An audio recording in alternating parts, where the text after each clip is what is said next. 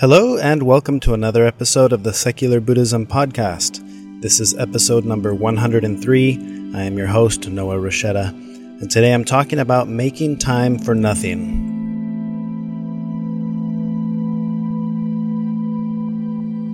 Keep in mind you don't need to use what you learn from Buddhism to be a Buddhist. You can use what you learn to be a better whatever you already are. So, I wanted to talk a little bit today about this concept of making time for nothing. I can't remember where I first heard that quote, or not that quote, but that expression. Perhaps it was the chapter of a book I read, or it was included somewhere in a quote. But I remember thinking uh, how interesting to make time for nothing. Uh, later on, I came across a book by Thich Nhat Hanh, uh, Buddhism at Bedtime I think that's the book. In one of the books that I read to my kids at night, at the very beginning, it has a section about nothingness. And Thich Nhat Hanh asks this question. He says, Is nothing something? And he goes on to say that yes, nothing is something, because the moment I say nothing, uh, or, or that I talk to you about the concept of nothingness, something pops into your mind. It's an idea, you know, nothingness, nothingness as the absence of something. But in that sense, uh, nothing is something. so I remember kind of exploring that idea in my head and thinking, what is nothingness? And then recently coming across another quote that uh, I shared on Facebook, Facebook earlier in the week on my own personal page. Um, but it's a quote that was shared by Ethan Nichtern. And he says, there, there might be no greater skill that comes from sustained meditation practice than the increased ability to tolerate boredom. The ability to be bored and not freak out is everything. It might be the key to surviving this technological age. And I like that because I think about this in terms of myself and, and with my kids that, you know, one of the greatest things I can teach them and teach myself is how to be comfortable with boredom. And it, re- it reminds me of this other quote that I like from Blaise Pascal, who says, all of humanity's problems stem from our inability to sit quietly in a room alone. The actual quote is from man's inability to sit quietly in a room alone, but I, I replaced man's for our because it's applying to all of us. All of humanity's problems stem from our inability to sit quietly in a room alone. Think about that for a moment. You know, how, how difficult is it for you to sit quietly in a room alone? this concept of boredom, uh, this concept of nothingness. You know, when you're doing nothing, are you doing something? I would say that the answer to that is yes. And I think there's a little bit of a misunderstanding that happens with this way of thinking due to the concept that we associate with the word nothing. You know, if someone says, I'm thinking of nothing, it, you would be tempted to think that what they're implying is they have somehow made their mind stop thinking. They've, they've been able to control their thoughts, and all the thoughts are gone, and what's there is emptiness. But this is why, like Thich Nhat Hanh's uh, question, where he says, Well, is nothing something? What is the something that's there when all those thoughts aren't there? Because there's something there, right? The very nature of being human, of having a brain that works, is that it's always going. So the absence of one thought may just be filling the mind with another thought. And I think that seems a little bit more along the lines of what I understand mindfulness meditation to be as a practice. So I was thinking about this concept with boredom, right? And with, with my kids. And, and some of you may feel this during the summer times. I usually feel this on weekends, and then especially during the summer when we break away from our routine and we don't have a, standard routine to follow. Suddenly, things can be a little bit difficult. I don't know if you guys notice this, but in our family, we can get a little bit more cranky with each other after a few days of, of, of nothing, that nothingness, which is actually somethingness, because there's, I think there's a lack in our ability to be bored. And I find it very interesting right now at this particular phase in our lives because we just moved. We're going on, what, four or five weeks now of being in a new country everything is different.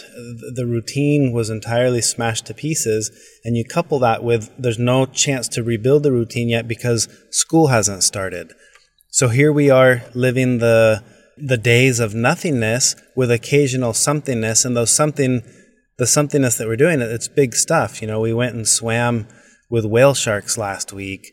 Uh, uh, last Sunday, I went and flew my paramotor 50 miles uh, along the coast. So it's like I'm feeling, I'm filling some of the time in with a with big activities, but then the majority of the time we're sitting around thinking, what what should what should we be doing? We're all looking at ourselves bored, right? We don't have the TV programs that we're used to.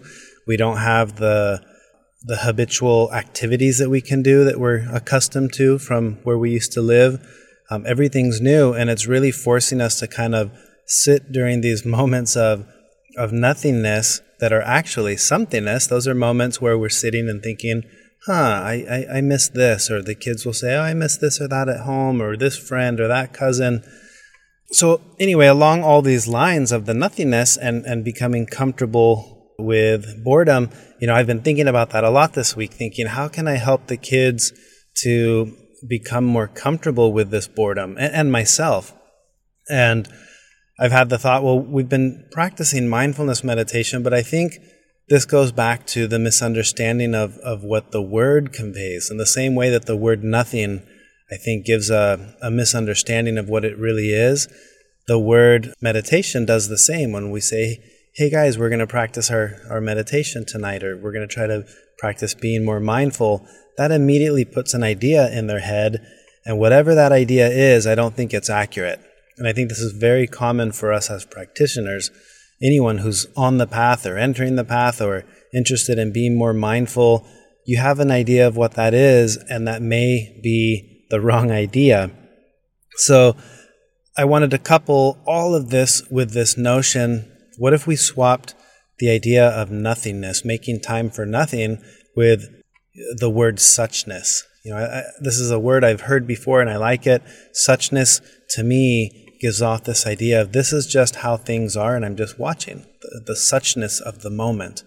Making time for suchness to me is a more powerful way of practicing what mindfulness actually is. It's the moment where I sit and I'm just observing the suchness of the moment, the suchness of whatever emotions or thoughts or feelings I'm experiencing, including and, and perhaps especially the unpleasant ones, right? When we're bored, someone had said that boredom is just the lack of, of, of observing, the lack of seeing. And I, I agree with that because when we're bored, we're not looking close enough. You know, how can you be bored in a world where you can stare at any little thing and see an infinite number of interdependent connections with that thing, that, whether that be in space and to- or time? You know, what did it take for this moment to arise? That's a question I like to ask myself a lot in those moments where I'm feeling bored.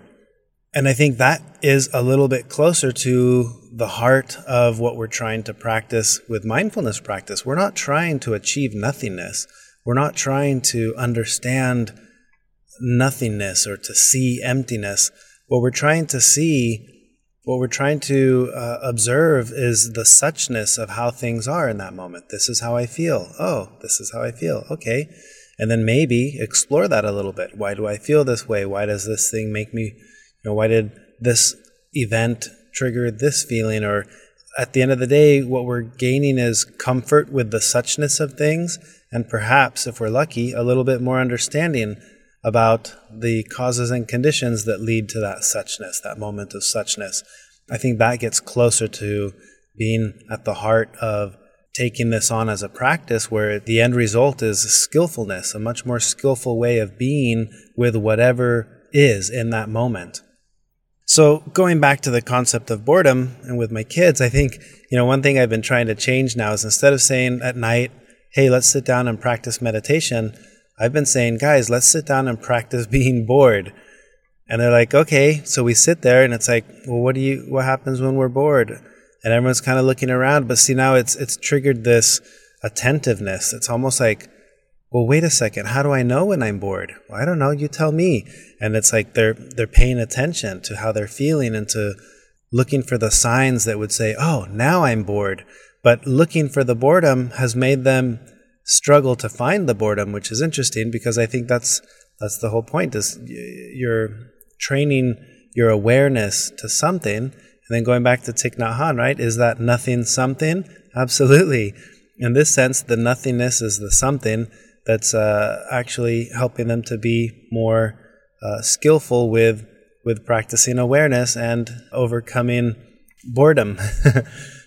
so I wanted to share that because it is summer, and I'm sure several of you who have kids or who have broken away from the standard routine of, of things in the summer, sometimes it can be difficult, and there's this yearning, especially at the end of summer, to go back to whatever the ordinary routine is. And then the so so it can be an invitation to to use these moments of boredom as moments of, of triggering a way of practicing mindfulness that sometimes can be harder to do when we're back in the routine, in the mundane, you know, routine of things, because then we're back in in uh, reactivity mode. We're just doing what we do because this is the routine. I get up, I take the kids to school, I come back, I go to work, or whatever that routine is. It may be harder for some people during those moments to practice being mindful or to practice those moments of uh, witnessing suchness because we're just in the routine and we're going about doing our thing. So this is a an invitation to use the boredom of summer to say, well, what does that mean? How do I know when I'm bored? What does boredom look like? What does it feel like? Uh, whether you're doing this with with your kids or just with yourself, the more you poke around and, and explore what boredom is and how it feels, the more elusive it becomes. And you may realize, well, wait a second, that's not boredom because now I'm interested in understanding what this is. And the very act of being interested makes it go away, right? Boredom's gone. So it can be a fun little uh, mindfulness practice or, or technique to work with. So that's the concept that I wanted to share. And as always, if you want to learn more about other concepts, you can always check out my books. They're all listed on noahrasheta.com. And feel free to, if you enjoyed this podcast, feel free to share it with others, give it a review, a rating on iTunes or whatever. If you want to support the work that I'm doing with the podcast, you're welcome to make a donation. That's always appreciated. And you can do that on secularbuddhism.com. Click on the donate button. And that's all I have for now. I look forward to recording another podcast episode soon, hopefully, giving you another topic of something to think about. And that's all I have for now. Thank you for listening. Until next time.